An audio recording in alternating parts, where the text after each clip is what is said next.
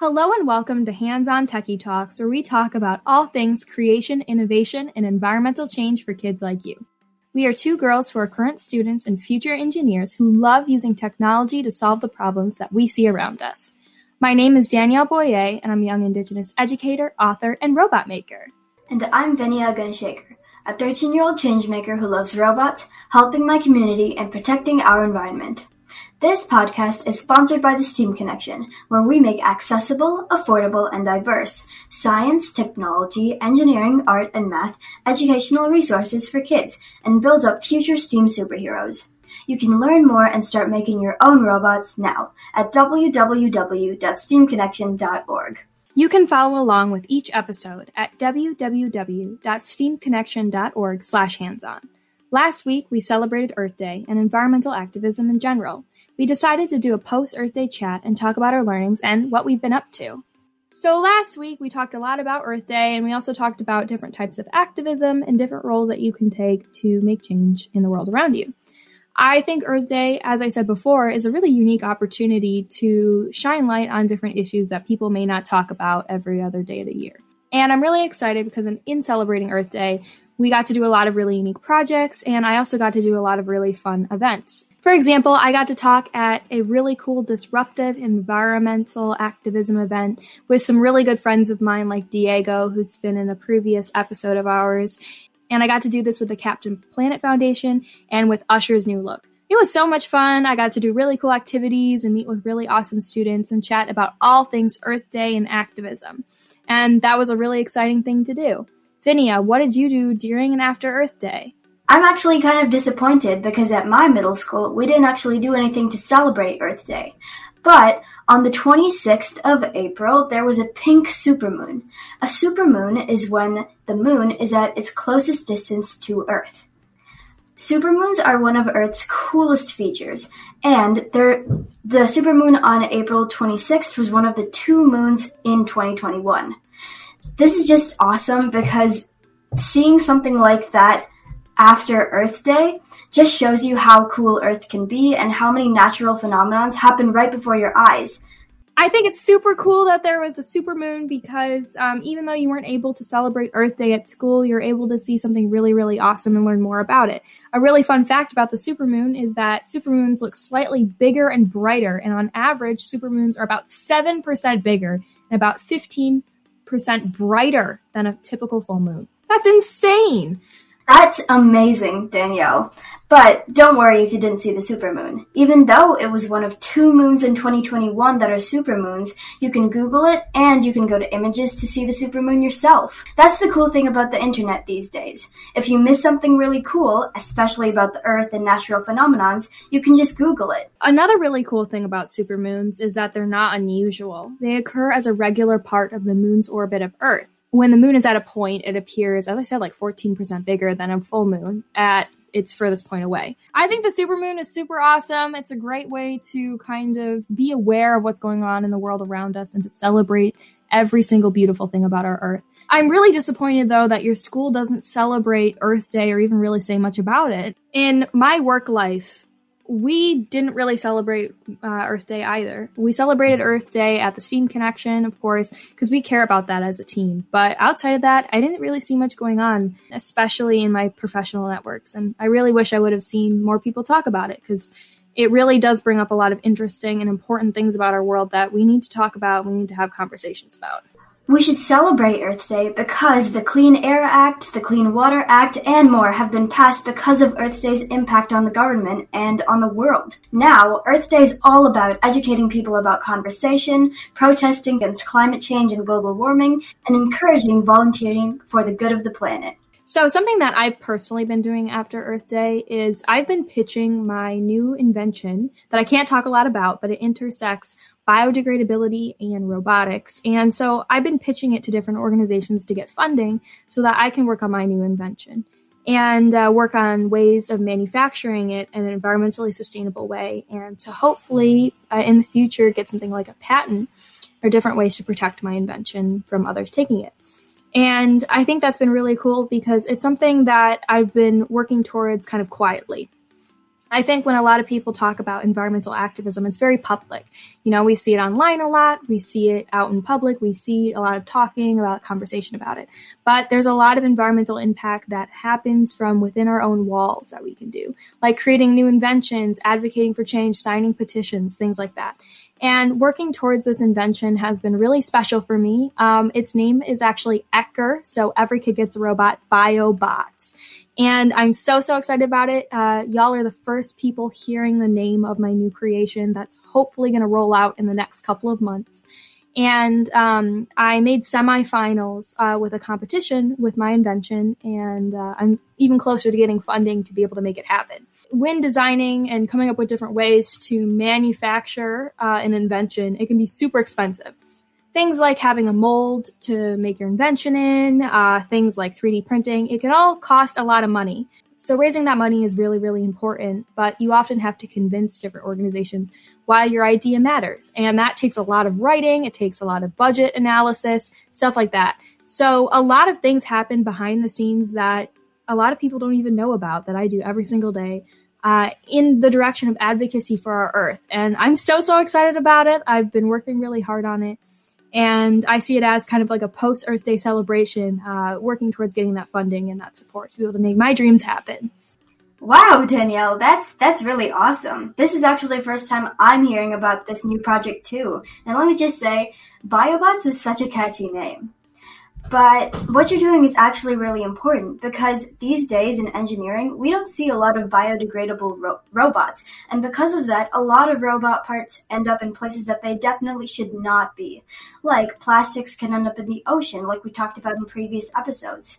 That's mostly because the engineering field these days are so industrialized and there's so much plastic and metal that just isn't reused. That's partially why we need to celebrate Earth Day, to bring awareness to the issues that are impacting our Earth today. So, even when you're focused on being conscious and reusing packaging like I do in Every Kid Gets a Robot, um, or having a return a robot program like we do, where we where students can return their robots and then I uh, dismantle them and I, you know, reuse the parts, I biodegrade things, I recycle things. Even with that, even doing the very best that we can, there's still a lot of progress to be made. Uh, we still use different plastic components. The packaging, a lot of it still does have plastic in it. So there's a lot of steps that we can take in the right direction. And I was kind of disappointed in myself because I felt like there was so much more I could be doing.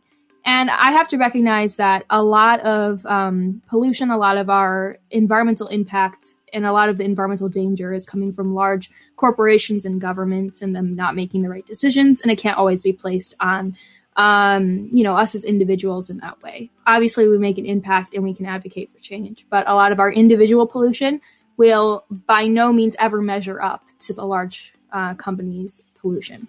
That being said, I still feel a lot of responsibility. And um, with the money and the funding that I've had in the past, I was doing the best I can. And now I can continue to do better. And that's why I've been taking that next step with my invention and I've been working towards continuously improving. That's super inspiring, Danielle. The work that you do sounds really important, and I know for a fact that it is very, very important. But your robot journey sounds especially complicated, and it sounds like a lot lots and lots of hard work. All of those papers, writings, funding, all of that work. Danielle's using her passion, robots, to fight for change, and you can use what you love to do it too. Like when I was in about um, sixth or seventh grade, I went to this camp called Camp Invention, and I just made so many new friends there. So you can make friendships in the weirdest ways, believe me, I know. But the thing about this camp was that we didn't actually use plastic or metals to make our robots. It was an engineering camp, by the way. We used cardboard, stickers, and things like that. Things that you can find at dollar store, um, things you can find at 7-Eleven, just things at your local stores that are just you know, super cool to use. And you wouldn't normally use them that way, but you can actually use them for robots. Like this one time, we took cardboard and created a little electric dog with um, a battery pack and sticky print. I think that's what it's called. I don't really know. But it was just a super cool project, and I'm betting that you can do that at home too. Not necessarily a dog, but things like, I don't know, a little spider, a castle, a rocket ship, I've done that before. It's super fun. Just glue a bunch of cardboard boxes together. But just inventing in general is a really fun pastime, and it can bring out a creative juice in you that you didn't um, especially know that you had. So, so one of my favorite projects that I've done is super exciting and kind of super crazy when you first hear it. I took some old stuffed animals of mine that I had from when I was really young that I didn't play with anymore, and I actually cut the stuffed animals open. And I know that sounds crazy, but what I did is I put a servo motor, which you can find online. I put a servo motor onto a popsicle stick and I taped them together. And I put the popsicle stick down one of the stuffed animal's legs. In this case, it was a dog. And I hooked my servo motor up to a Circuit Playground Express, which is a fun educational tool from the company called Adafruit and I so I connected the servo to it and I actually programmed it to move back and forth. So when I pressed certain buttons on my Circuit Playground Express, it made a noise and the dog's arms moved back and forth. I ended up putting the dog on top of a like a little box and it waved hello and goodbye. And that was a really fun project because I was reusing something that I wasn't using anymore. And it was a really, really old stuffed animal, so I wasn't able to donate it or anything. I thought that this was a really fun way of reusing the things that were around me and um, using the Circuit Playground Express that I use all the time. I have a bunch of them. I really do recommend them. They're super, super fun. And so I brought all of those things together and I was able to create something that I'm really proud of. And I got to do it in a class. Yeah, when I first entered the class, she had um, the animatronic dog on a cardboard box, and it was literally waving hello and goodbye to me. And I was super pumped for that class because I personally have never seen a stuffed animal do that with a popsicle stick, a servo, and a circuit playground. And that was just a really fun class in general. It was all about animatronics, which is when machines mimic things in nature, like animals and things like that. This was through a project that I started called Wacky Robot Wednesday and was back at the beginning of 2020. And Vinaya, you were a volunteer at my program, and it was super fun. Every single Wednesday, we got to get together and make really fun robots. We made a lot of crazy stuff. We had glow in the dark robot wheels. We one of our students made a helicopter. It was so so fun. I enjoyed it a lot. What was your favorite project that was made in the class? Ooh, there was this one project at the very end of um, the all of the sessions, and it was basically creating a robot with a wheels, a box of any kind that would be the chassis or the base, and um, just decorating it in general. I saw all of these kids use um, robot bases from anything to plastic containers to cereal boxes to everything else you could think of. And it was just super cool to see a robot being made of everyday items. And um, to make a robot, you don't even need like um, high tech materials such as, um, I don't know, a ser- servo or something like that, even though they are really fun to use. And inexpensive too for some of them. Yeah, and inexpensive. Just servos are all around awesome. But if you don't have access to one, you can use string and you can pull on a string and attach it to another thing. There's just infinite ways when where you can make stuff that moves without you touching it.